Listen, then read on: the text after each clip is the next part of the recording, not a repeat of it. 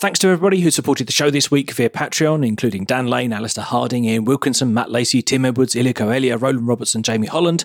If you'd like to support the show from $1 per episode, go to 361podcast.com slash support. Ben has one dog. Jake has two fish. How many fish are there? What? I'll say that again. You ready to think about this? Go on. Ben has one dog. Jake has two fish. How many fish are there? I don't understand that. Well, how many fish are there? What? This is one of those maths questions where you have to listen. Are you going to tell me the answer is, you know, 3.14 recurring or something like that? It's not two fish. No, I just kind of need an answer from you. This joke isn't really working if you don't interact with it. Oh, sorry. I thought you were trying to test my IQ. well, And, you know, having not been to uh, Oxford. we're doing that at the same time, coincidentally. Right, should I say it one more time? Okay, right. Ben has one dog. Jake has two fish. How many fish are there? Two. No, three. Ben's dog was just a red herring. So that's, that's, that's very good. Thank you.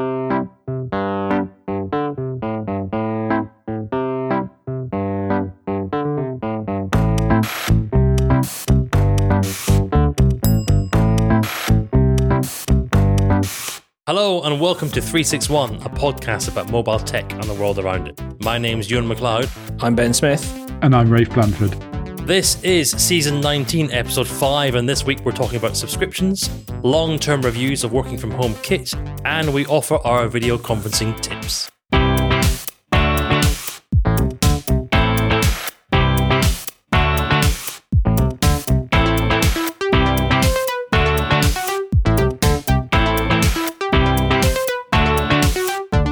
Chaps. How are you doing? Yep. Hello. I'm good, thank you, Ben. How about you? I'm good, thank you. It's nice to be asked this early in the episode. So we're back again, still recording remotely because of, well, we're all in different places. Ewan McLeod, you're still in Muscat Oman. How is it in Muscat Oman? I wasn't expecting to not be here. I'm just pointing that out. So it's lovely. It's very nice. It's cooling down a little bit more. I was just, I was just thinking back to the days It's dark outside It's for the listeners. dark outside. Good, right? That's uh, important. I was just remembering the days when we all used to get together and um, sit in Brick Lane and record it, like you know, you know, Order food. and order food. Mm. Oh, That'd That's what I remember. just the Yeah. salad. Oh, always, always the salads in case my wife's listening. Exactly. Yeah. Always salads. Just be having a, a salad and a glass of tepid tap water and saying, no, that's That's right. that's enough for You me. had Thank to you. watch me eat a burger or something really delicious because I don't have a wife. I'm not sure that was quite the trade off I was looking for, if I'm honest. No. but we always like to watch you eat food, Blandford. Rafe is the bad influence on us. Rafe Blandford, how are you? You're you're in central London. Yeah. Tell us about the hair, Blandford. I am a non specific time reference to uh, London is required at this point in time, given we're a few weeks ahead. Yes. But winter is really drawing in in the Northern Hemisphere. And we're now recording this properly in the nighttime, whereas before I used to enjoy the evening light coming in. Winter's coming. Come on. Yes. Is it dark at 4 p.m., Blandford? It's not quite that bad yet, but I think when the clocks um, change, we'll be in that changed environment. But I think the big thing is, like a lot of people elsewhere in the world, sort of facing down more working from home. So I think we're going to mention that for a couple of themes throughout the next few episodes. Yeah, we are. I didn't think I was going to miss commuting, but I sort of am now, just for the uh, for the change of scene, if nothing else. Hmm. And um, I'm still at home at the same desk I spent all day at working at. So yes, I might just create a podcast desk on the other side of the room, just simply so at the end of the day I can go, all right, I've finished my work here. Stand up, turn around, sit down at a desk at the other side of the room, and right now I'm in creative mode. Yeah, it can be like the fun desk. I went to an event. I went to an event, guys. You went out. Yes, I actually went out. That's reckless. Did you consider the consequences? There was a New Age Banking Summit here in Muscat. Okay. And uh, my colleague said, Look, you're, you'd be most welcome to come along. I said, Oh, okay. All right, fine. And it was at the Sheraton Hotel. The, all hotels here are very, very nice. But it, the, the place was, of course, completely deserted. I do feel for industry here. I walked in and I said, I, I, I've come for uh, the event. The guy went, Yep, that way. Because there's, there's nobody else in the hotel, it looks like. Quite unfortunate. And there were, uh, I think it was 300 people attending the event, but only 60 allowed to be there physically. Everybody else was remote. And then the seats were all very, very spaced out. And there was a guy with a special antiseptic gun going over the door handles every six minutes. And then the uh, every time someone came up to speak, there was a delay because someone had to come up and then wipe down the speaker lectern. Wow. All very, very well managed. It was a networking event. Now, it's my first time at a networking event in Oman. And now my colleague was saying, of course, socially distant. That's so and so from so and so. And I, I, look over at someone wearing a mask who I don't, yeah, right. And, he, and that one there, I think that's so and so wearing a mask. and then our bank, we won two awards. CEO won an award, which is great. And then the bank itself won an award. Now, the, the only challenge here is the photos. You know, the very prestigious award had been given out by the, uh, the grandee chap. And then our CEO's on stage, but, you know, there's just two people wearing masks. It just doesn't, you know. I would have thought the lovely sunshine in your part of the world outside would have been the best place for lovely photos. Nice, bright sunshine and everything. But We had to film it, had to be recorded and so on. But yeah, it was, uh, it was, it was nice to get out, Yeah. but not really, you know, because Yeah. everyone's doing this, going, hello, you're talking through a mask, which is not very good yes, at all. yes, Yeah. But you can still hear me because I'm buttery smooth, buttery smooth. unlike Mr. Hare here. That's Rafe. I have to say, I was feeling sorry. f so uh, I've been doing a bit of work with Slack recently. They're helping us roll out Slack in my current client, and, and I've been talking to some of their team in the UK, just giving a, a hand, helping introduce them to some people that would be useful elsewhere. And it's been great. But they run their Frontiers conference, which is obviously their big global event. And I've enjoyed it in the past because it's been really fun to listen to how different companies have sort of built Slack into their workflows and stuff from, Right. you know, kind of coding up bots and doing kind of automations and stuff all the way through to just, you know, kind of this is how we make remote working fun, you know, by, by mm. using Slack and stuff. And I felt a bit sorry for them because they're running this Frontiers event and it's great, but it's not the same buzz as when you all troop off to, you know, central London and we went to the Excel Centre and there was, you know, kind of nice food and chit chat and, and Pardon? it was just nice to stand around and have a chat to everyone afterwards Right, right, right. I thought you said something else. Yeah. Chit chat. because you'd see the speakers and then you get a chance to say, oh, you know, how did you solve this problem or that problem? And of course, you know, Hmm. remote events are all quite structured and formal and, you know, kind of there's not space for that. Hmm. Anyways, uh, we should move on. Rafe Blandford, it says here in letters, uh, postcards. So um, Oh, yeah. why, why does it say postcards on my list of things to talk about? Go on then. Tell us more. Well, we've talked in the past about TouchNote, which is a great app for sending postcards from your phone. Hmm. But I just wanted to share a kind of non tech, non digital story. Change behaviour in lockdown have been communicating with friends and family much more by just using postcards because it's nice to get them through the mail. And I was particularly proud of a purchase I made this week. The Royal Mail issue sets of stamps and often around a theme and one of them is around Roman buildings in the UK. So I now have a set of postcards which feature these stamps, which have really nice bricks and Roman concrete on them. So I just wanted to share that with all the 361 listeners. Hmm. Can you hold up the camera? You know, it's just for proper podcast etiquette here. But Ben, you and I need to go, ooh, The Roman lighthouse. the lighthouse. That is very Where is that then? I'll have to open the packet to find out where it is. No, it says in the front. On the front. It says in the front. I'm going to guess next to the sea. Oh, Dover. Dover. Okay, that's really cool. Very impressive. Where'd you keep your lighthouse? Oh, inland. Don't like it to get wet. It's just a reminder for me that we talk all about digital, but actually just doing something the analog way can be a bit of fun. And that, I've really enjoyed getting postcards and letters through snail mail during lockdown. So just to prove I'm not married to my phone all the time. Can I just ask there, Ben? I, I think that could be a thing here, right? I think there could be an incentive here for our listeners, Ooh. Right? Would you like Uh oh. a genuine, genuine Blandford authored postcard sent to your address anywhere on the planet Good idea. with special words from the man himself. I think a lot of people would like that. I think that's an incentive. And a 361 sticker. How about that? And a three that that is awesome. Yeah. I think yes, come on. So I think uh, now Rafe is looking. His, his, mouth is hanging open here in shock. I presume Blandford. I think this is a thing. I reckon some of our listeners here, majority of our listeners, would love to receive a handwritten Roman concrete themed postcard from the man himself. I look. It's a podcast about mobile tech and the world around it. Let's not overpromise. Well, yeah, and concrete We might be able to go better than concrete. and Roman concrete, which is even better. Now, I think, come on, you, you can write a few postcards here, Blandford, right? I don't know. We need to think of what's the incentive, what's the thing that you have to do. Well, I'd, I'd like some reviews for the podcast. So, how about this? So, between now and the end of November, so let's give ourselves a little bit of a window. Right. So, between now and the last day of November, if you leave a review, good or bad, we don't mind. But if you leave an iTunes, Apple podcast review, and then contact us through 361podcast.com, put something on Twitter or send us an email through the contact form Yeah, link to it or something. Yeah, Yeah. tell us. and identify that the review has come from you. For every review, we'll send out something fun. And for one review, I will send out anywhere in the world an exclusive limited edition piece of 361 merchandise that I found in the cupboard the other day. The sole remaining Blandford Manor mug. Oh my gosh. I found one limited edition. No, wait, I, I don't know. That is too. I don't know if you should do that.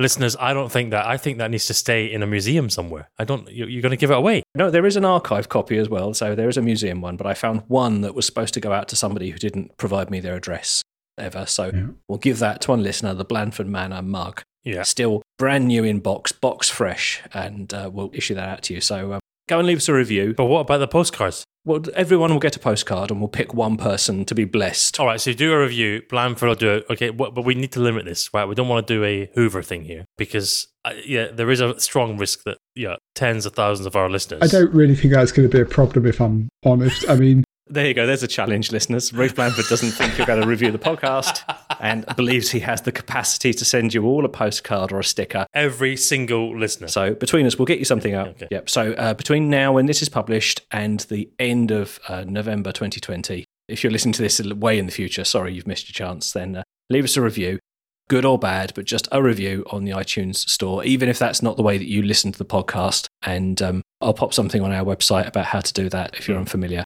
And every review will get some kind of thank you or acknowledgement in the real world. And one person could win that exclusive, very limited edition and still box fresh Blandford Manor mug, which I but you're going to get a postcard, right? A cement themed postcard from Rafe. Very exciting. Right. Excellent. Well, I'm glad we planned that so diligently. Now we'd have to just sort out the logistics I mean- after the recording. next time we talk about incentives before the show and come up with some great ideas, and then we change it without any consultation. It seems to be that I could be, I just thought real time. you know, writing a few. But I mean, I'm fine with this. I mean, Exactly. how bad can it be? Look, there you go, listeners. We did surprise him. This we did this in real time. Okay, we sometimes plan stuff, but this was done real time, and you can see because he's still shaking his head. Sometimes the magic happens live. Exactly. This is marrying Yeah. some great passions here for Mr. Blandford, right? He does love physical mail. I think we all love physical mail. Yeah. He does love concrete. He really likes Roman concrete, okay? And stamps and, you know, that all that jazz, okay? So he's going to send you if you do a review, he's going to send you a little postcard that will say, what will it say, Rafe? Give us a hint. Give us a preview. Sell it, please. But obviously, it'll be customized to each individual. It'd be very wrong of me to reveal what that's going to be ahead of time. Well, it's something like, Dear, hello, Bob. Thanks very much for your review. Lots of love, Rafe Blandford. Esquire. Something like that.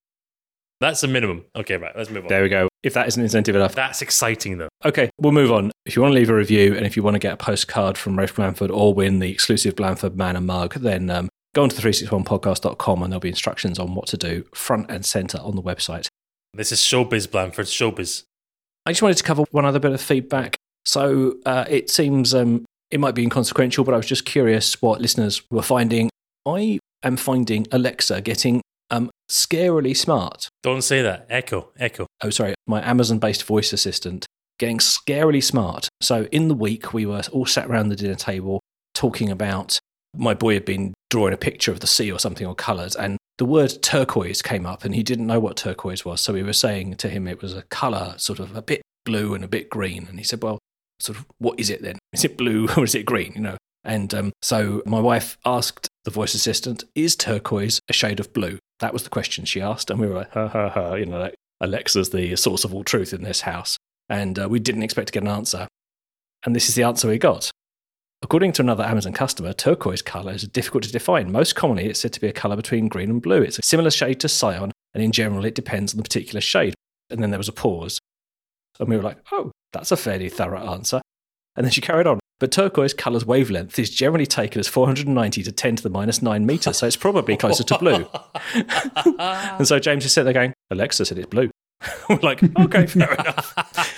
and it's just, I was amazed. Like, I didn't expect her to be able to answer that question to begin with. Right. And I certainly didn't expect her to take scientific facts and, like, I mean, he answered it so closely to the way that a person might. You know, like if you had to Mm. make an approximation. So I'd really love to hear are people asking their voice assistants these kind of you know, kind of help me with the problem questions. And have you got any other cases of it being very smart or very dumb? So please write in and, and let me know. I'm curious. I think we might do an episode on um, voice assistants in the future, but I was really amazed about how precise that was, but also useful because it's it's like it's five lines of text. It's not like the bad old days where it would just start reading out the Wikipedia article, which is just a dumb thing to do in response to a question. Do you say thank you to your voice assistants? Uh, no, I do. my boy does, but he's polite. I always say thank you, but it it's quite irritating that it doesn't really acknowledge it. No, well, let's say like, like I have to work pretty hard to get acknowledged in my house anyway. Unless you're serving dinners or wiping bums, you know, it's pretty far down the priority list. Okay, okay. So we should move on, and it's a Yeah. regular format episode this week. So we've got three topics of conversation, and first up, Ewan McLeod, we Yes. are going to talk about. Uh, well, it says here the Xbox Right. Ewan is going to buy. So just tell us a little bit about why you're thinking of buying an Xbox, but more importantly, I don't care about Xboxes. Why are the new Xboxes particularly interesting in terms of how you purchase them? This caught my attention. So we have an Xbox at home. It's the Xbox, whatever it is, the one that isn't the new one coming out now. I enjoy just playing with the boys with it, and the same with the PlayStation. We got the Xbox because of the PlayStation had broken, and then I managed to get the PlayStation to work again. So we've got two consoles, and my wife is not impressed. Useful during this whole period. So I am in the Xbox world. We have got the Ultimate Game Pass, which I think is about ten pounds dollars a month, and we use that for the access to various different games that are age appropriate for the children. And I just saw recently that Microsoft, of course, the new Xbox is coming. I'm beside myself. So excited. Well, it looks pretty good actually. New one's coming, and it's normally four hundred and forty nine things, dollars, pounds, whatever. Right Currency units. in that general region, okay? Yeah. But what they're doing is they're saying, look, if you buy the ultimate subscription, and I'll, I'll get the name in a minute, but if you're buying the subscription, and there is a subscription now, it's $34 a month. So you get your gaming subscription, right? That gets you 100 plus games, okay? Okay. And you also get the new console. It's a two year contract, two year minimum, $34 a month. Now, that I think is the first time I've seen this. It's like a phone. Exactly. That's what struck me. I thought that's a very interesting method of subsidizing the purchase because I think a lot of people would be aiming to buy the thing. But you know what? Why not subscribe to it?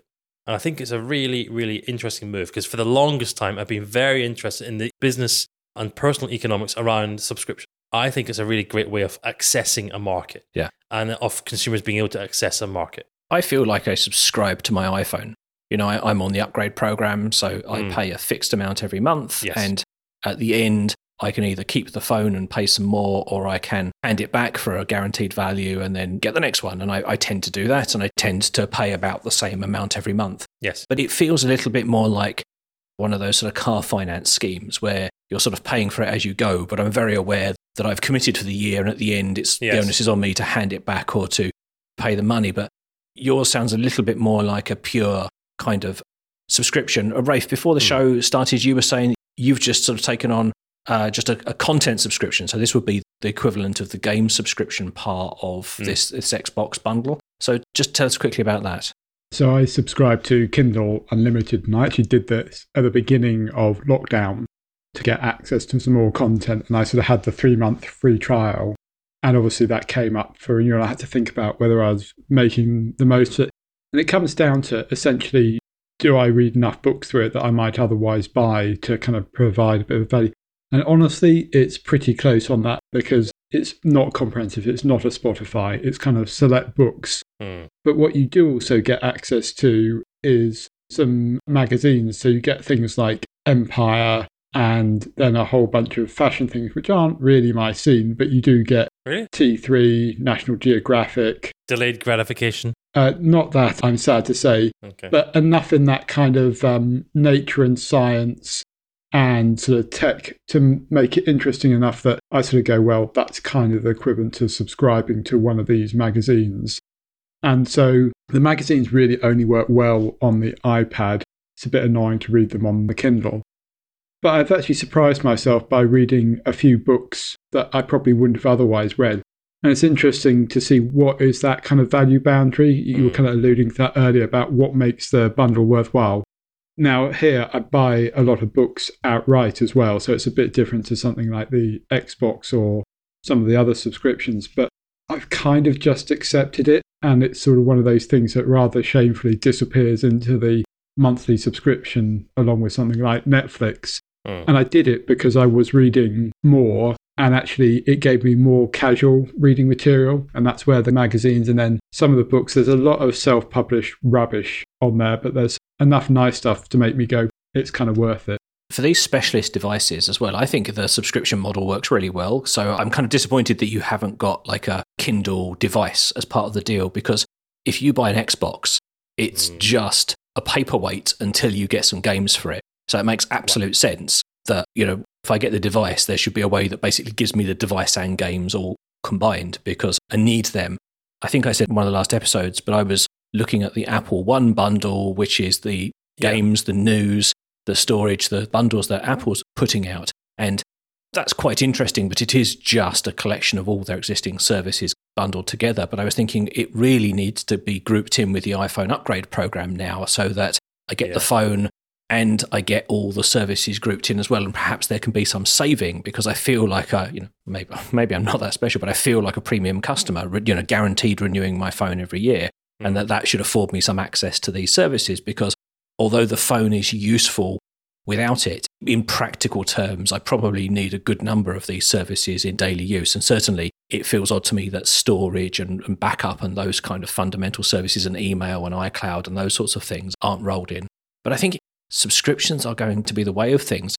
And initially, I would have felt a bit resistant to that model, Ewan, because if I'm going to pay all this money, I kind of hmm. want to have something to show for it at the end. But actually, with something like an Xbox, in a couple of years, when you've had the use of the device and you've had access to all those games, Yes. it's probably more of a hassle for me to get rid of it and upgrade it rather than just to say to them, yep, bring me the next one. You know, swap it over for me, please. That's, I think, where we're going to be going. I would imagine. Now, look, at the moment, this Xbox All Access, it's called, is only available in the States. I've been looking to see if it's going to be available in the UK.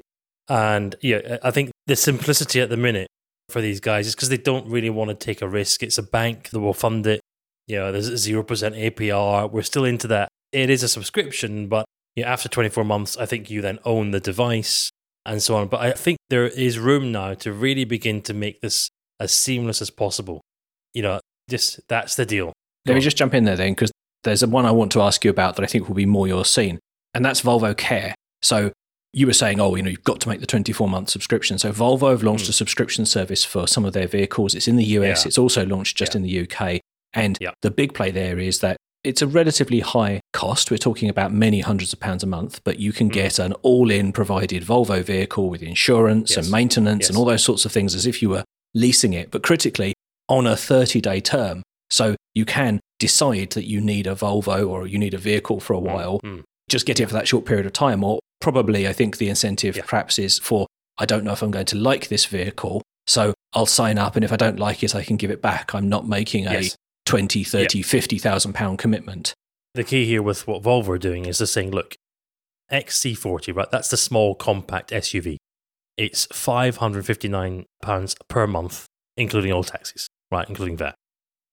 So 559. Now that's expensive. That's expensive for an XC40. I think the lease price across two or three years will be, I don't know, 350, at least 200 quid less.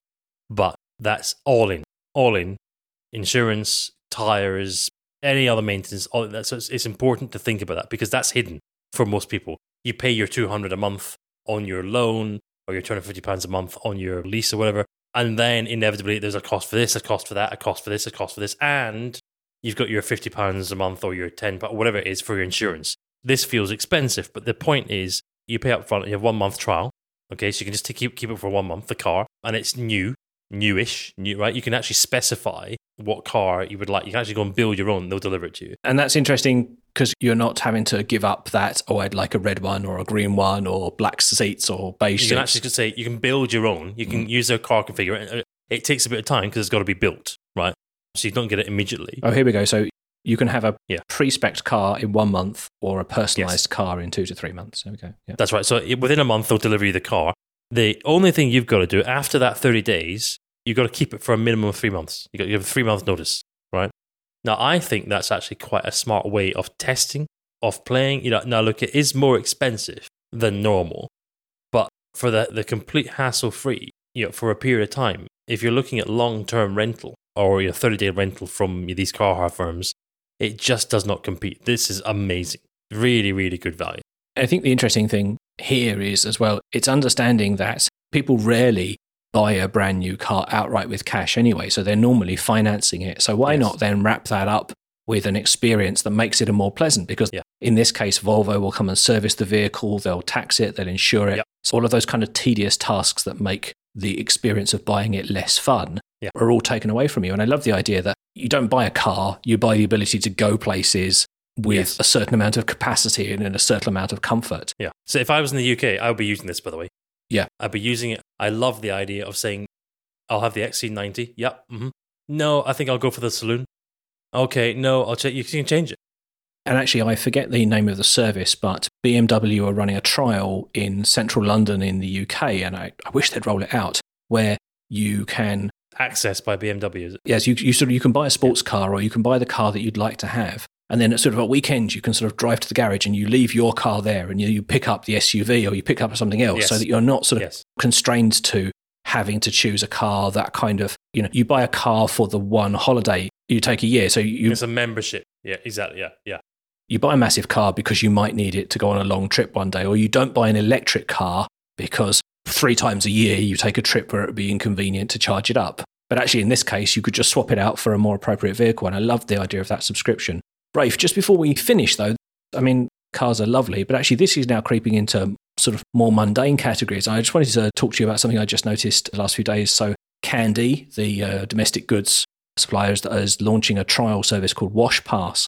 And this is really fascinating to me because for about £70, you get a £500 washing machine that goes into your house. But this is a washing machine that has dosing containers inside of it. So it has a Wi Fi connection and they send you detergent, which you then plug in in these little sort of canisters. And the machine charges you per wash it's basically a subscription service. So you pay a small amount for the actual hardware up front, but then you pay an ongoing fee to use it. And they send you all the detergents and things that you plug in. And when the device is running low, it orders up more detergent. And I was thinking in some respects, this almost reminds me of how I remember buying appliances or my family buying appliances when we were very small, where the outright cost was often, you know, too large. So you would do a sort of a, a rentals or a subscription or something like that. It was quite common to have, you know, household appliances from places like, you know, radio rentals in the UK. Hmm. This is intriguing as well because there's an infrastructure behind this, which is sort of dealing with all of the ongoing suppliers as well, including all the detergent. Hmm. Yes, I mean, it's fascinating to see this creep down. And I think this has been going on for a while, and Amazon have pushed this with their kind of automatic fulfillment as well. But when you start to bundle it in the device, it's kind of combining different business models together. And, you know, previously, I mean, I think the radio rentals type thing was basically being able to buy, you know, it was over a period of time. So it was essentially, you know, some kind of credit or Hire purchase. sometimes it was leasing as well. Yeah. And that reflected the kind of economic times. This time, you can think about it from the consumer point of view. And I think what Ewan expressed there was the flexibility that it Mm. offers. And sometimes you'll access something, you know, that you wouldn't have been otherwise able to have. And, you know, that's what leasing has been about for a while. And it's worth thinking about those. I mean, the caution here is always this is kind of playing on human behavior. And the point about putting you onto a subscription, particularly if it's monthly or time based, it's sometimes you'll forget and actually you won't get value from it that month because you haven't watched Netflix or you haven't downloaded the book. And it reminds me of the old mobile phone subscriptions where you'd keep on paying for the subsidized handset because you hadn't upgraded to the next one. And regulation came in and kind of sorted a lot of that stuff out. So now you're automatically dropped down to a lower tariff or whatever it might be. But there is an interesting point there that subscriptions aren't always consumer friendly. You do need to do your total cost of ownership. But the thing I actually want to kind of finish this on is almost thinking about the business models that go along with this because they actually tell you about where the value comes from or why the companies are doing them. You know, because the Netflix and the content ones are largely as a business model. That's the whole reason those companies exist. But if you look at something like the Xbox one in particular, I feel like they're trying to increase their addressable market by opening up to people who don't want to make that $500 commitment initially. Now, obviously, over time, it can be interesting. So I would talk about that as almost addressable market, whereas actually I was thinking about Amazon and the Kindle thing for me. actually that's probably keeping me more loyal to Amazon. So it's probably less about access to the content and more about making me use the Kindle more for reading and for magazines and for things like that. So it's almost like a churn management thing. And I'm not the first person to say it by any means. Prime Video is also being identified in this category. Amazon have the data where if you're using some of the things that come with your Prime bundle, you tend to then buy more things from Amazon. So it's good mm. economics. But we're also starting to see things that kind of bundling is way of locking you in. Interesting, like Disney Plus is a bit like that. And that candy example you mentioned is yeah. starting to get there because it's taking away the choice. And we've seen the subscribe and save, and that's on Amazon mm. and plenty of other, you know, Dollar Shave Clubs, flowers, things like that. But it's interesting to me because people have, like, I don't want to do subscription, that's every month. But actually, the value exchange is starting to shift as people realize actually that's quite good because it means I don't have to think about it. And I mean, it comes down to kind of human behavioral economics. People can only make so many decisions. So if you take some of that stuff away, mm. they then make decisions about other things. So that's why people can find it quite liberating. That's why Netflix is interesting. Sit down, watch whatever you like. And that can be the tyranny of choice, but it can also be are we going to rent something or not? And those are really worth thinking about when you're thinking about whether they're worth it. Think about the business model behind it, think about the value you get out of it. And yeah, it's great because I think it adds more flexibility to the way you buy and consume services, which is generally a good thing. Yeah, I think what's notable about and why I'm so enthused about, for example, the Volvo Care and the Candy mm. WashPass and things like that, is it's actually starting to move some of the financial liability back to the supplier in ways that I like as a customer because, you know, you know, like me, you've probably got a few quid, you know, put aside for when the car needs a service or you know in case it needs some work and mm-hmm. you know I have to pay for the insurance and every year I have to shop around for the insurance and um, similarly with the um, how many people have got um, insurance policies that protect all their home appliances in case they break because if your washing machine breaks particularly in a family setting that's disastrous because you know that's a thing yeah yeah yeah. it can yeah. be really disruptive to life so I, I love that idea and certainly if the value of this piece of hardware that the WashPass does is really is 500 pounds paying £70 up front for it and then £7 a month over three years, and then either handing it back or um, having the option to buy it outright doesn't sound like a terrible deal, actually. You know, you've had three mm. years of, of brand new washing machine, so it sounds quite good. Yeah, do you know the, the key there is you don't have to go and buy washing machine detergent. They send it to you. Yeah. That's really valuable. I think the one caveat for me is just a kind of word of warning on the end is if it's offering that flexibility, that's great. But sometimes this actually can be a trap for consumers to end up paying more for the same thing. And unfortunately, the economic model we live in tends to push things that way because companies get greedy. And certainly, we talked about radio rentals and sometimes the never ending payment for your TV or whatever it might be. So I think they need to be carefully looked at.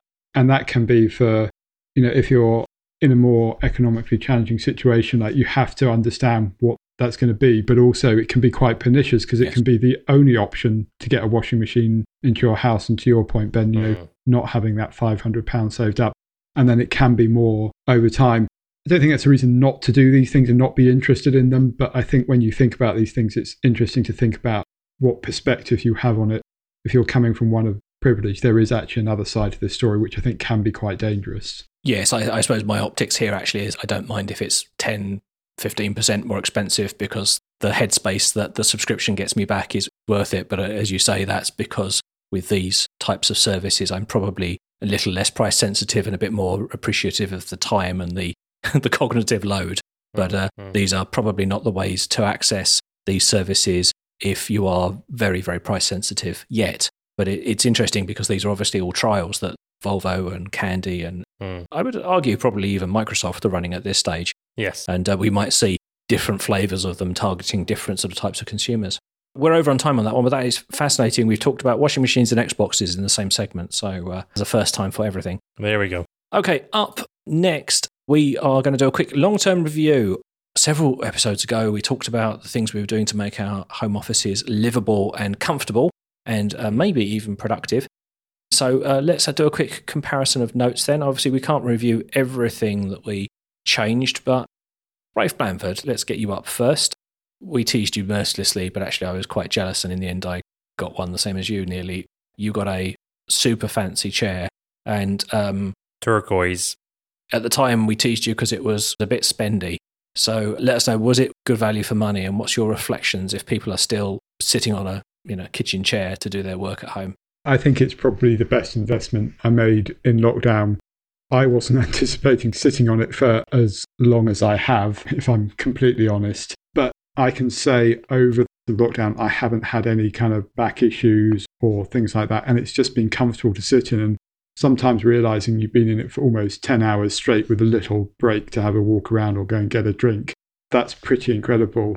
And it sort of, it sounds really shallow saying this, but it doesn't take up much space. It's a reasonably attractive color. So when I'm not sitting in it, it just sort of fades into the background. Whereas the previous office chair I had was kind of very kind of corporate, boring, utilitarian, whatever. I'd actually be quite happy if I had um, more than six people around, which obviously you don't at the moment, having someone sit in this is a perfectly comfortable chair. The things I've really noticed about it is there aren't loads of adjustments on it. You know, when you get in a more expensive chair, sometimes it comes with loads of things almost impossible to use, but it's the ones that really matter. So things like being able to swing the armrest out the way when you want to do something, or bring that up and down if you're doing prolonged typing, then getting the support from your elbow upwards and then being able to adjust the flexibility of the back of the chair, being able to lean back when you want to. So it's just one of those things where I definitely am paying a little bit of a premium for the brand. There's no question about that, and the fact that it's a bit more stylish than your bog standard office chair. But the comfort of sitting on mesh cover through the summer was great because I never felt got overheated or anything like that. And actually, now it started to get a bit cooler. That hasn't been a problem. It's still comfortable. So whether I would, you know, go for the most expensive one again, but I think it's one of these things. It's sort of the cliche: you get what you pay for. And I didn't go for the top of the line Herman Miller. There's a whole bunch that are kind of a, a step down from the Aeron. There are ways you can get it secondhand, but the kind of long term review really positive. I've enjoyed having it, and although it's a bit mundane, that thing you sit down for hours on a day it's just one of those investments you go, I'm glad I did it. I think stuff that you touch for extended periods of time. And so I used to rationalize this as laptops, but now I think keyboard and mouse, and I, I'm with you. Chair, you know, it's probably the things I have most contact with continuously all day, every day, apart from my clothes. It's amazing, you know. So to have cheap or uncomfortable ones, I'm totally with you. Just remind us it was a Herman Miller and let us know which one did you choose in the end? It was the Mirra 2, and that's M I R R A. And it comes in kind of various combinations. And I sort of spec'd it a little bit, chose the colour and that sort of thing, and ordered it just in time. And I've noticed since then they've been quite hard to get hold of because I was trying to get for friends and family sort of recommendation. And they said, oh, I can't buy it anywhere. So I tried to find places and it hasn't been available. It's now become a bit more available. I suspect the supply chains and the logistics are getting sorted out. There are a bunch of others, and in true Ben style, there are YouTube videos about the best office chair and all of that sort of thing. I think my advice would be look at the space that it's going to live in, look at the things that are important for you. If it's about back support, there's probably some that are better reviewed for that sort of thing. I kind of went for the all rounder, but also actually the size and the complexity of it. I didn't want to be adjusting things every five minutes. And I've kind of adjusted it on a couple of occasions. And then, as I said, the armrests do change depending on the activity I'm doing. So I would thoroughly recommend it. It's definitely a thumbs up from me. I still feel guilty about spending that much on a chair, but then I realize, you know, across eight hours, across, you know, 100 plus days of working, you know, I've sat in this chair for, you know, getting on for, um, you know, a thousand hours. And it's kind of hard to think about other things you use that much. Yeah. You know, phone is an, an obvious one, but actually, I probably use this chair way more than I've used the phone in time terms. Mm. And it's had a better effect on kind of posture and not getting aching back. And actually, I think if I was then given that cost equation versus that kind of unknown or alternative scenario, probably be a bit of a no brainer for me. So I think, along with the 4K screen, which we talked about before, easily the best working from home investment I've made. Yeah. 5K. Hard endorse the mesh chairs, like you say in the hot weather. Absolutely, amen to that. Swap my fake leather one out for a mesh one. Ewan McLeod, Hello. it says here you are going to talk to us about a desk, but if you could try and make that more interesting than it sounds. Well, first of all, it's got integrated Bluetooth. Integrated Bluetooth. No, For I'm what? kidding. No. no, sorry, it doesn't. I have a standing desk, Ah. and uh, it's something that I got the bug in Denmark. Nordea have a thing whereby almost every desk in the company is adjustable, height adjustable with a little little button. You don't have to do it manually. Just press a button and the thing goes bzzz, up and down. It's very Danish. Well, it's Nordic. I'd say it's Nordic because it's this is this is everywhere Yes. across four or five countries. Wherever I went, you know, wherever you touched down, wherever you worked, either was standing desk. Your desk always was standing. It could be adjustable, basically. I used it a lot and loved it. Absolutely loved it. And I, I've got used to typing, standing up, and it's really, really cool. And I think a month or two into lockdown, maybe at month three, I thought this is getting silly. I now I need a standing desk because I was sitting down like both of you for ages, Yeah. ages, and it's it's really bad, really bad. Is isn't it? Sitting's the new smoking or something like that. Yes. So here I am, a man. I went. Oh, what's that website? The um, Wirecutter. Of course. I went straight to Wirecutter and I saw I saw they they had a very good brand recommended. I couldn't. You can get it easily in other places, but not here in Oman. So I found Workspace.ae in in Dubai. They had a high, automatic adjustable one that you had to build. I got that delivered. I think it was about six hundred pounds. There enough, but that same answer. It's been absolutely fantastic. It took me thirty minutes to put it together. Very easy. And then I have my two settings standing and then sitting. And it's just fantastic. Rarely do I use a sitting. I'm feeling a bit tired now. That's because it's 11 p.m. local time here. And I've been standing the whole freaking day. Yeah. But that's good. I feel better. And I feel like I can, I can have another Irn-Bru, you know, thanks to the fact I'm standing. I would strongly recommend a standing desk. Now, IKEA, I was going to do IKEA. Yeah. The reason I didn't do IKEA, and they, they were very, very reasonable, the, the IKEA automatic standing desks or adjustable desks. The reason I didn't do that is because they were only 60 centimeters wide and I've got 80. I just, that extra 20 centimeters is worth it to me. I wanted more space on the desk. Otherwise, I would have done IKEA. So obviously you've got screens and laptops and on all the you know your kit and you've got a microphone with a boom arm and everything. Yeah. And that it's all perfectly happy to go up and down and the weight and stability. Yes, I've got three monitors, two 27 inch monitors. One's 5K, thank you, Rafe. hmm One more K. Just saying. One better. Yeah.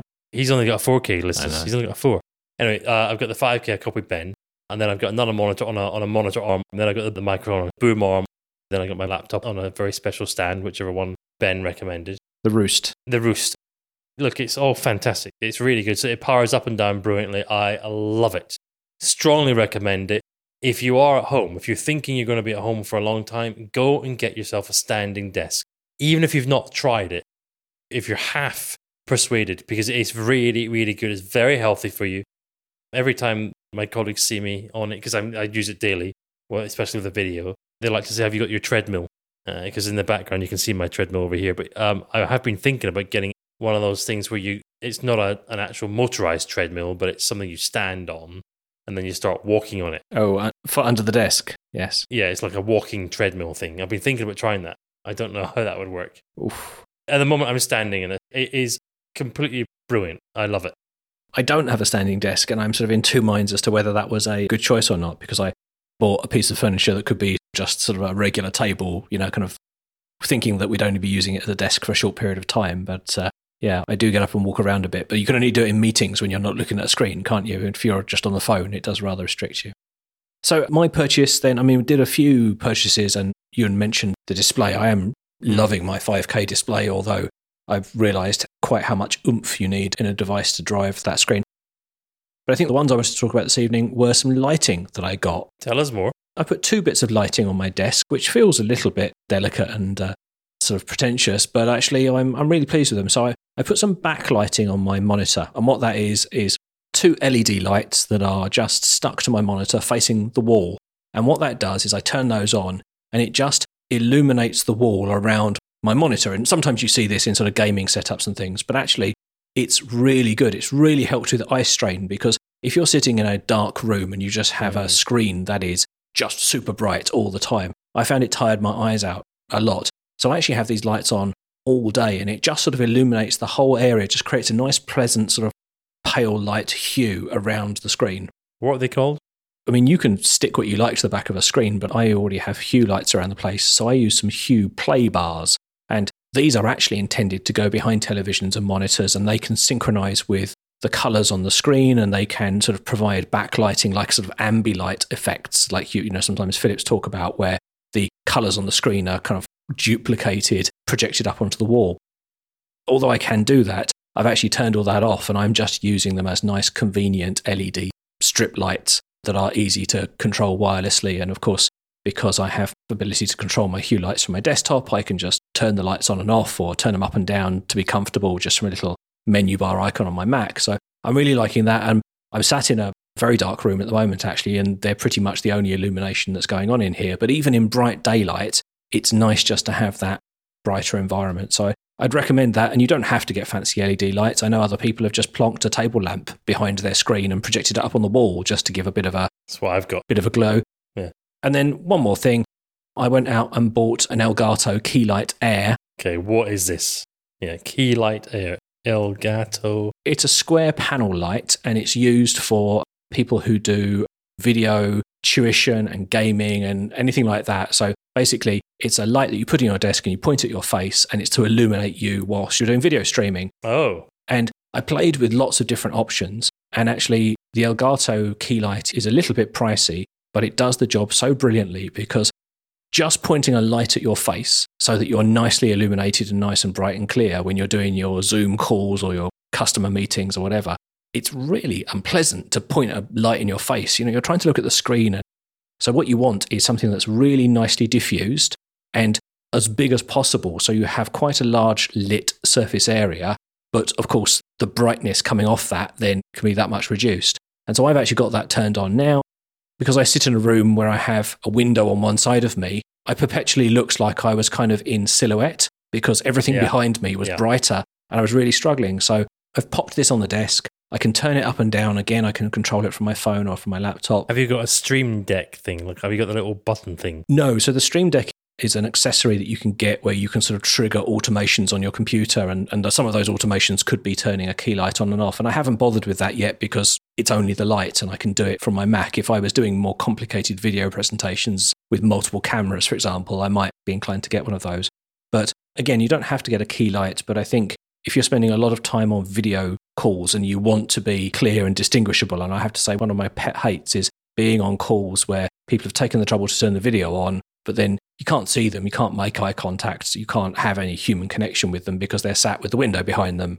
You're looking up their nose or something. Yeah, yeah, yeah. Yeah. yeah. So I think that was great. And then the other thing is, of course, if this room behind me and you know listeners can't see, it's just an empty bedroom. Like we've taken all the furniture out. It's a room that's kind of in the process of being converted. If that's not the right tone for a particular meeting, if I've got an important meeting, being well lit means all those virtual backgrounds in Zoom and things work so much better because Zoom can pick you out versus your background. You don't have to have a green screen or anything like that, and it just adds some crispness. Interesting. So, um, thoroughly recommend both of those. Eye strain, lights behind the monitor, and if you want to just up your game a little bit on Zoom calling, Keylight Air is the smaller of the two, and I found that one of those perfectly adequate for my use. We just talk costs for a minute, right? Just so we know what's what's the cost. And so let, let's. I'll, I'll do an Amazon. Go on. So, uh, Hue Play Bar is it? Play Light Bar. Yeah, so you, the, the play bars ship in a pack of two, and then you can buy one more as an additional accessory. 54 for one and two for 119 pounds. Yeah, so I wouldn't pay 120. They're frequently on sale for about 99 pounds, and with Prime Day coming up, this is the sort of thing that Amazon would discount. Or having been. Oh, yes, sorry, as we record this coming up, probably having been. So just wait as I did for a bit of a sale. I think I paid about £99 for the two of mine. But again, I'd, I'd emphasize that I did that because I already had lots of Hue stuff and I was invested in the ecosystem. Any kind of light strip would do the job. The thing I would say would be just make sure that it does nice white light, light blue light. You don't want kind of you don't want warm tones because they put you to sleep. Hmm. and then I think the Keylight Air, you're probably going to get that to me. I think that's about 150 pounds if memory serves. Keylight Air Elgato. Would you go for the one that's 1400 lumens or 2800 lumens? So for the key lights, I would say if what you were doing is like me, just wanting to up your game a little bit on Zoom calling and things, just go for the Air, which is the 1400 lumens one. Yeah. It's enough to brighten up your face and to make you visible without sort of feeling like you're under stage lighting. And I would say don't go for the key light itself, which is much, much bigger and brighter, unless you really have a kind of a prosumer need. Perhaps if you were if you were teaching classes or something over Zoom, you that might be worth the investment, but not for everyday stuff. And also, I think if you're getting to the point where you need lots and lots of light, you would be better investing in two key lights so that you can have them positioned at the correct angle so that the light is coming from multiple different directions to illuminate you rather than just buying one massive light because there comes a point where you want light evenly distributed. Yeah. And what I'm doing is offsetting the fact that I have a window. If I didn't have the window, my lighting needs would be different. Have a look at the Elgato website. They've got some cracking tutorials there. And the nice thing is that the Elgato software allows you to control multiple lights in kind of nice configurations as well. So uh, it all works well. Like I say, probably don't need both. I would start off with the backlighting first for comfort, but uh, this key light was an, a nice addition for being on camera for a lot of the day. So there we go. Okie dokie. Well, that's um, another opportunity to spend some money, but we were talking about video conferencing as we were. Mm. I just wanted the last topic of the day. Just wanted to talk about how you two have been dealing with what feels to me like interminable video conferencing all day, every day. And Mm. some of it's good, some of it's bad. And what are you guys doing to make the best of it? Because I think lots of our listeners will be like us, you know, working from home because we can, because we're typically working in sort of knowledge worker type roles. And, you know, so we spend a lot of time on the computer. And, you know, I don't know anybody in my profession and, you know, my circle of friends who isn't spending, you know, a good, a good chunk of the day on a video conferencing. So have you any tips for either the services that are working well for you or things that you can do to make it less painful? Ewan McLeod, you look like a man who's spent a lot of time on video. Okay, right, yes. You can tell by the pale reality. First thing I've done is I have invested in some very, very, very good headphones. So tell us what you've got. Oh gosh, I don't know what. What are they? Let me take them off. What? what? Uh, oh yeah, I had to have a look. It's the Jabra. Jab. No wait, you'll know because you you bought them and didn't like them. Oh, so these are the Jabra 85s, I believe. Jabra Evolve 85s. That's right. So they're they're wired, and I, I've got them because I wanted. I specifically wanted wired. So I went and they were two hundred and fifty pounds, I think. I had them at Nordea. Someone at Nordea specified these Yes. Jabra ones, and the, the, the entire Jabra range basically as ones that they wanted to use across the company. I missed these ones from uh, I went and bought these. They are fantastically comfortable the whole day, of course. I see Blandford actually, he's got some different types. I got the 85s. They're, they're the good ones. I think they're a bit old now, actually. There's some new versions, but I love the fact it comes with a special mute button that you sit on your desk and you can put the volume up and down. So, headphones, very important to me. And I think that's been a key aspect because a, a lot of colleagues, they're still talking into their laptop. There's lots of ambient noise. It's quite annoying. For me, I need to be seen because of COVID. I have leadership responsibilities, so it's important people see me. So I'm, I always put the camera on. But a lot of other people just don't. They just don't do the camera. That's, it's okay, but I think you do lose quite a lot. So I spend a lot of time waving my hands around in an effort to try and communicate. That isn't really changed behavior, though, is it, for you? No. No. But so so vid- I use video a lot. Yeah. So I, I'm very expressive on it, and especially when I'm talking to my team members. And you know, most of my colleagues, my close, as in those working in my area, they'll use video. Um, it's interesting across the rest of the company. And then when you're seeing partners, it's a complete random. I did uh, three video calls today with partners, new partners that we don't know. You were meeting for the first time on Zoom or WebEx or Teams. And, you know, it's a complete mismatch. Sometimes it's exactly as you say, by the way. Sometimes it's someone filming, you know, in their living room and literally their laptop is filming up their nose Yeah. I hate that. Yeah, and they're presenting to us. It doesn't look good, you know, especially now we're six months in here. You know, the presentation layer is quite important. But yeah, sometimes they have video, sometimes not. And then I had one video pitch we did with a, a vendor we were interested in working with. And unfortunately, the guy's internet just kept on cutting off. You know, and it was really interesting, but we just we couldn't hear him. So his, partner, his, who was also on the call, he had to just talk through. It was quite frustrating there, the internet. So I think that's also another thing that i- worth considering is the speed of your connection. And you know, are you wired? I think that's another one. So I've made sure I've got a wired connection into my machine. I made sure to buy the best I possibly could in terms of internet connections because there's a lot of colleagues that have had to all of a sudden go, oh, and you know, they've had to pay extra. And this, I think, is a corporate question for a lot of companies. Should you be subsidizing the internet expenses? And those Jabra Evolve 85s that I think you've got on, Mm. they've got some cracking noise cancellation in as well. So they're Right. very comfortable to wear all day, I found, because they go over the top of your ears. Yes. They don't rest on your ears. They're the big cup. No, they're over it. Yeah. And um, so they're particularly good. And I think I agree with you, actually, because even if when the video breaks down, really decent quality audio is brilliant. It makes such a difference. And actually, I started off lockdown with some wireless headphones because I liked the ability to sort of lean backwards and forwards and to sort of not Yeah. be constrained by a wire. But actually, AirPods and even Jabra's own wireless headsets, which are Bluetooth, but they have a dedicated Bluetooth dongle so that it's more reliable than using the Bluetooth connection in Mm. your phone. Because Bluetooth has a very constrained bandwidth, and when you're using them for a voice call, you're doing both transmit and receive. If you're just listening to audio, all the bandwidth is given over to the listening, and so you get nice, high quality audio. But mm. actually, when you're doing talking and listening, that bandwidth is shared between both. I found that wireless headphones, what they have in convenience, they often lack in clarity. So I actually Yeah. gave up those wireless ones because I found that I sounded a little bit like I was talking on an old fashioned mobile phone, you know, kind of the very kind of crunched down low bandwidth voice. And so I did get some of those 85T 85s like you've got there. And actually, it was only the fact that they were faulty when they shipped to me that I got rid of them and there weren't replacements. So I had to buy a different one, but they were particularly good.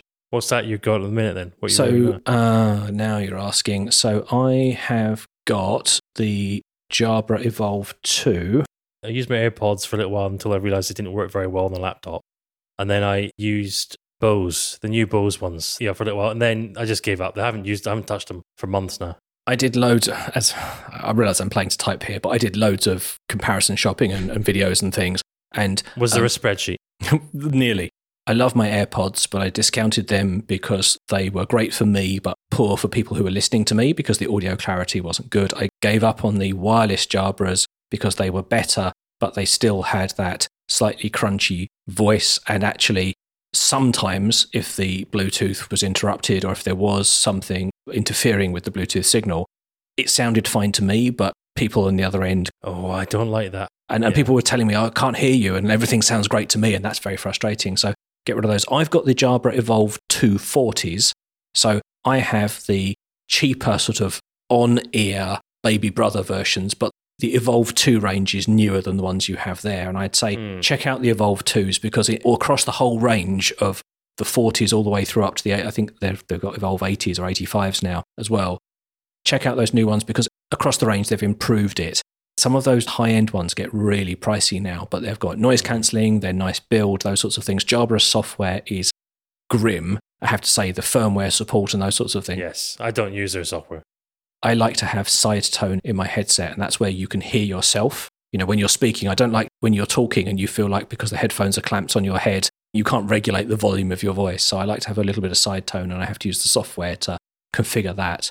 But no, completely agree on headsets. And Rafe, I think you've got the Jabra Evolve 40s, the original version. So you and I have the sort of the first and the second version of those products. They're both USB wired headsets, aren't they? They are, and I'd agree, it's one of the most important factors. And, you know, this extends to the thing I'll talk about, which is sometimes the etiquette of actually wearing a headset rather than talking into AirPods Mm. or your laptop microphone. And sometimes that's fine if you're in a very quiet room or you're close enough. But I do think you get better quality on the headset. And then that's also about not annoying those around you. And it's interesting going back into the office, which I've done a few times, actually being on the headset and having the discipline around that is actually helpful because obviously in that environment you have got more people around you. You're not mm. necessarily working in a room on your own. But to extend that etiquette point, it's hard, you know, being on video, Ewan talked about that and encouraging that, but also some of the ways that I've made it kind of less wall to wall is you do take a couple of minutes to have a bit of side chat or a little bit of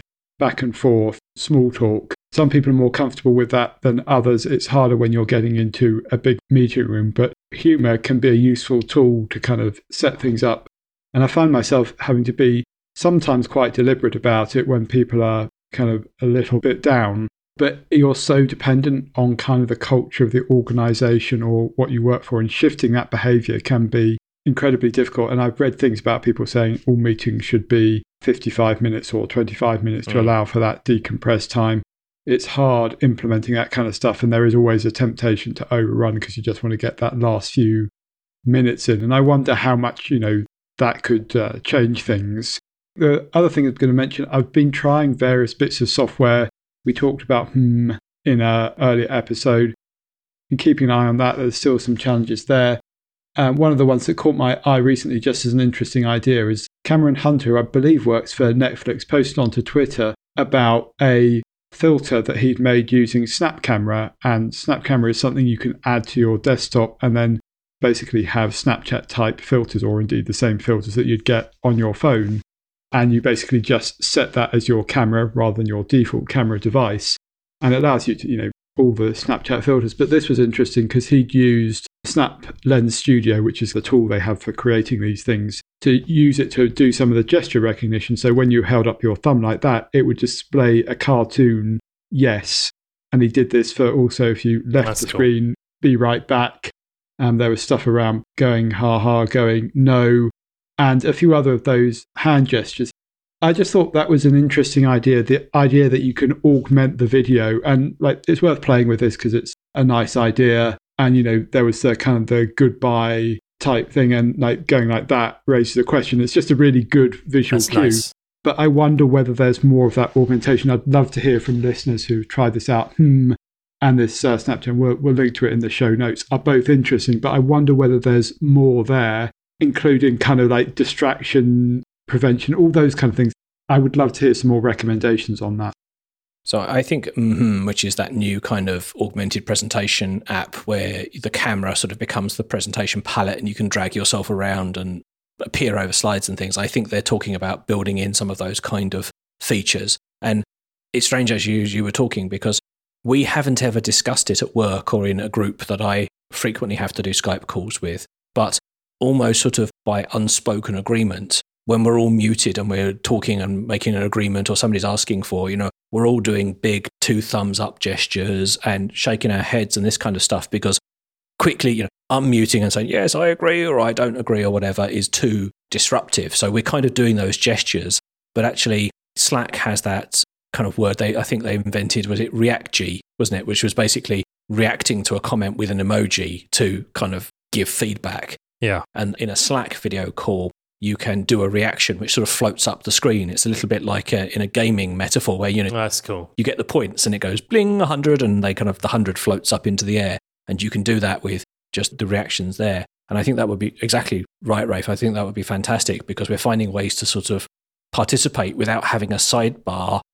I was in a meeting this week where we had a sidebar where we could sort of schedule our questions for the speaker and then somebody was trying to curate it. But text is a terrible way to give kind of Mm. immediate feedback because only five people need to go, yes, plus one, agree. And you've scrolled off the top of the page and you've lost Yeah. that view. So I, I love that idea. And I think those kind of enriched kind of camera, in some respect, actually, there was nothing for ages. I wanted a virtual camera where I could manipulate the image better because I was frustrated.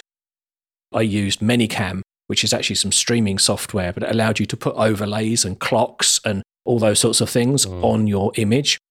And I didn't care about how they looked, but it allowed me to augment my image with how long's this meeting been going on for, and you know, kind of what's the what's the topic that we're talking about for the day, or you know, kind of even to show images because Hmm. quite a lot of the time I find that when you do screen sharing, either the Mac will say, "Oh, I haven't seen this app before. You need to give a load of permissions and quit the app Hmm. to give permissions," and that's very disruptive if you're trying to quickly join.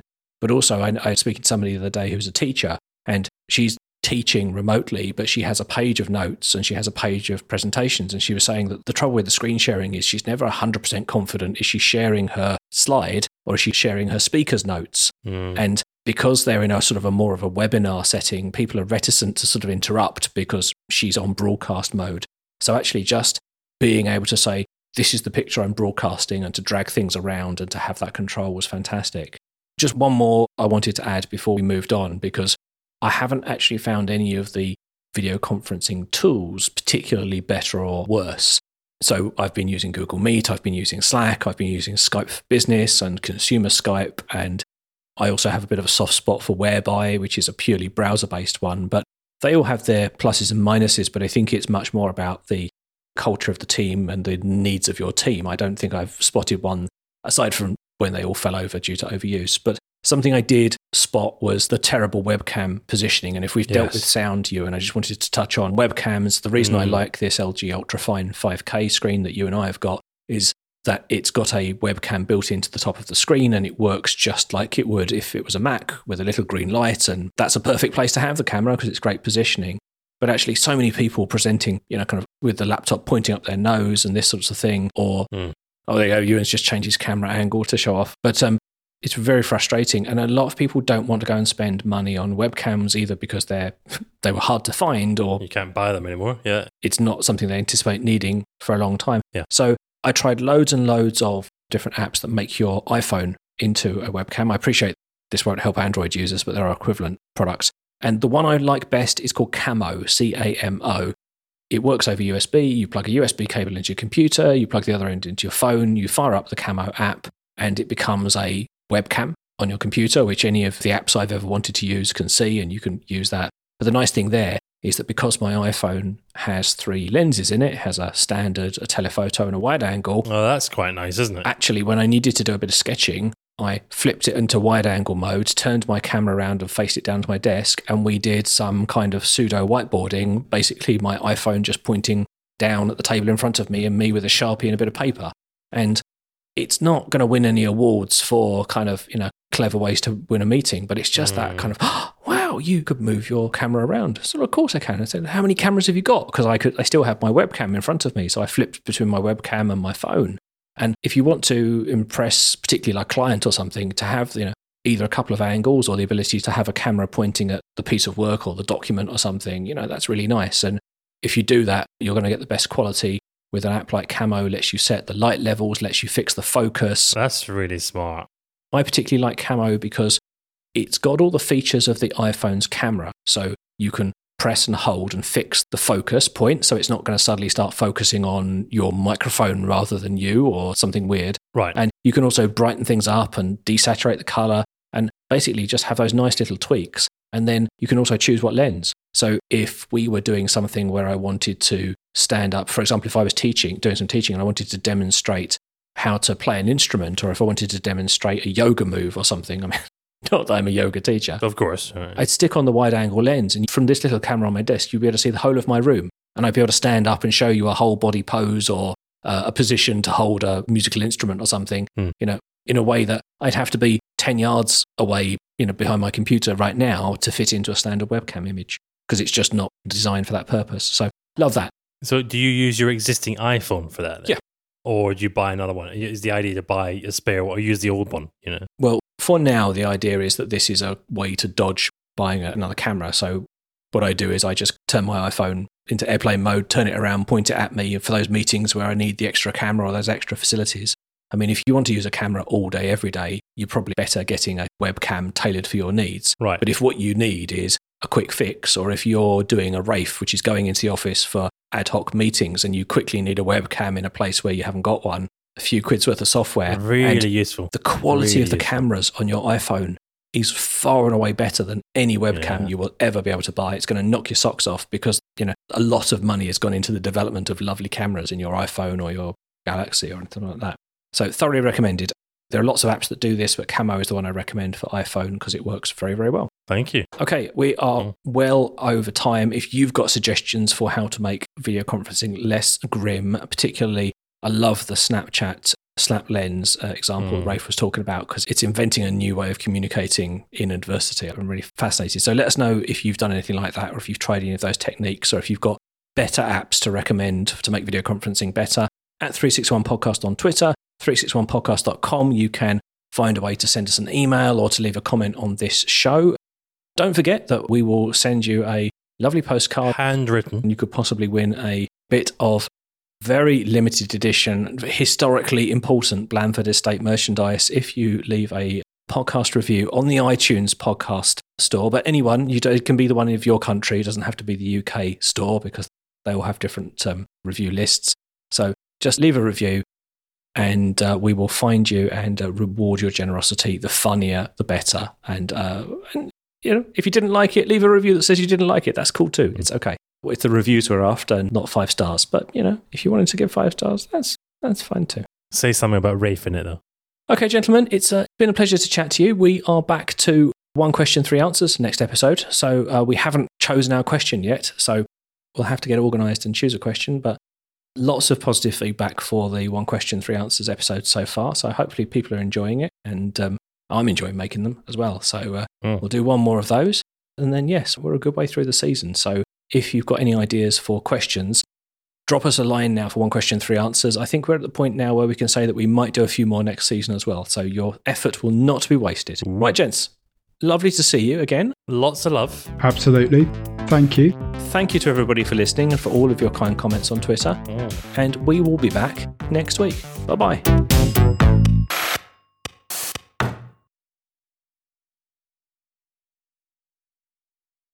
I kind of have to share with you, Mark, that as we did that second round of claps, Ben uh, held up his fingers reverse way outwards and went three, two, one.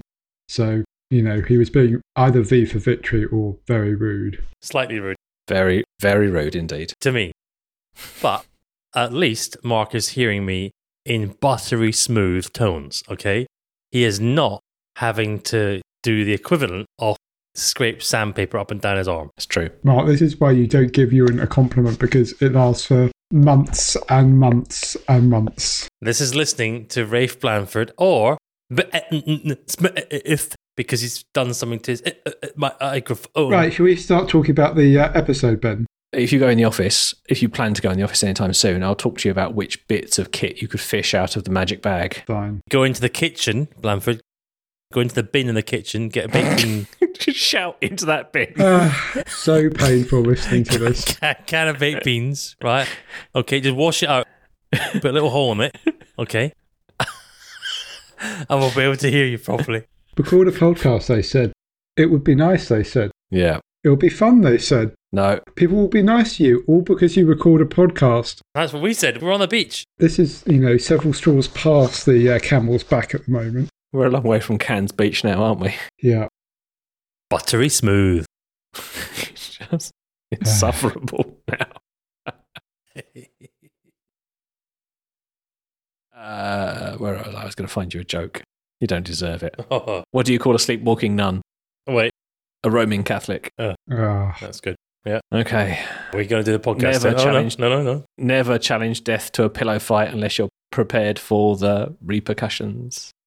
Uh, Repercussions. yeah, Mm. yeah, I got that. Thank you. I got that. If we check how Mister uh, Mister Exec here is doing, you you up for this postcard thing? Yeah. I am rather pleased with my idea here. I think it's you know inspired because you know it's a hobby for you. It will keep you busy, right? I just think it's a shame I'm not going to get very many postcards back, but um, Well, I don't know. yeah, I can't imagine I'm going to have to do more than 10 of these, so I'm, I'm good with this. Yeah, ever. I'll make you a deal. If anyone expresses the desire to write back to you, I will set you up a PO box so that you can, the people can write back to you Yes. without exposing you your home address. you blew how much on postcards? Uh, about £12. Extravagant. Probably the thing that I blew more money on was this, which is why I'm quite happy to be sending loads of postcards.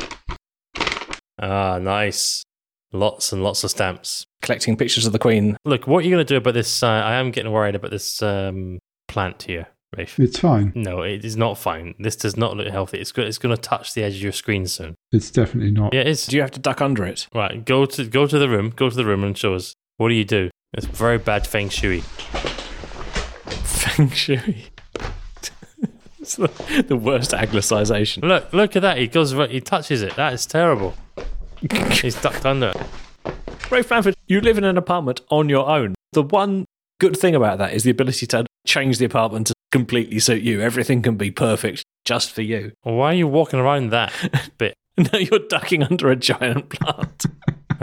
No, I've actually got to find a new home for it. I've got to do a bit of a sort out and find their winter the bin. winter homes because uh, some of them are looking a bit sorry for themselves.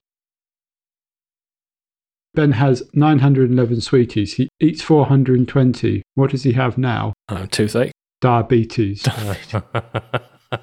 Very good. Right then, gentlemen, is there anything else we need to talk about? no, is, is there any? I mean, we've done Blandford Estate. We've done Blandford. Yeah, we've done the postcard. We've d- done his hair. Um, I mean, it is looking a little bit mullet-like today, Rafe. that is desperate. But I'm only quoting your colleague here. Mhm. Have you put more gel on it this time? No, it's just getting past the cut quite short stage and not quite got to the laying down stage yet. oh, so- keep it like that. That's okay. yeah. Um, Hetty said, "Should I do your hair?" And then you know, just got the clippers just because I couldn't get into the uh, barbers. And then um, it's now a week on. The only trouble is you have if you're going to do do that kind of shaved thing. If you don't do it correctly, it starts to get angles. so I was starting to get angles. I was having to uh, wax the angles basically. So I, I, I, I managed to get into the hairdressers today, and they, they cut it, even though there's next to nothing of it left. Yeah. Fixed it. Right then, gentlemen, shall we end the recording as we started, which is all coordinated? Oh, let's just yeah. Wait a minute. What am I going to do? What am I going to do? Turn the fridge back on. Well, first of all, you got to stop the recording. Ah, ah, ah, ah, ah, oh. That's not what I meant. No. Got the checklist in the wrong order. Useless. I mean, really useless. And now he's gone for a run. Checklist has to be in the right order. You stop recording first, Ewan. Yeah. Honestly. So, right, you've got your audio hijack. What? Let's let's stop recording because poor old Mark has to listen to this nonsense. Yeah, Mark, I'm sorry. Thanks, Mark. So yeah, but you can listen to it in buttery smooth from me. Yeah, yeah. Right, three, two, One, stop.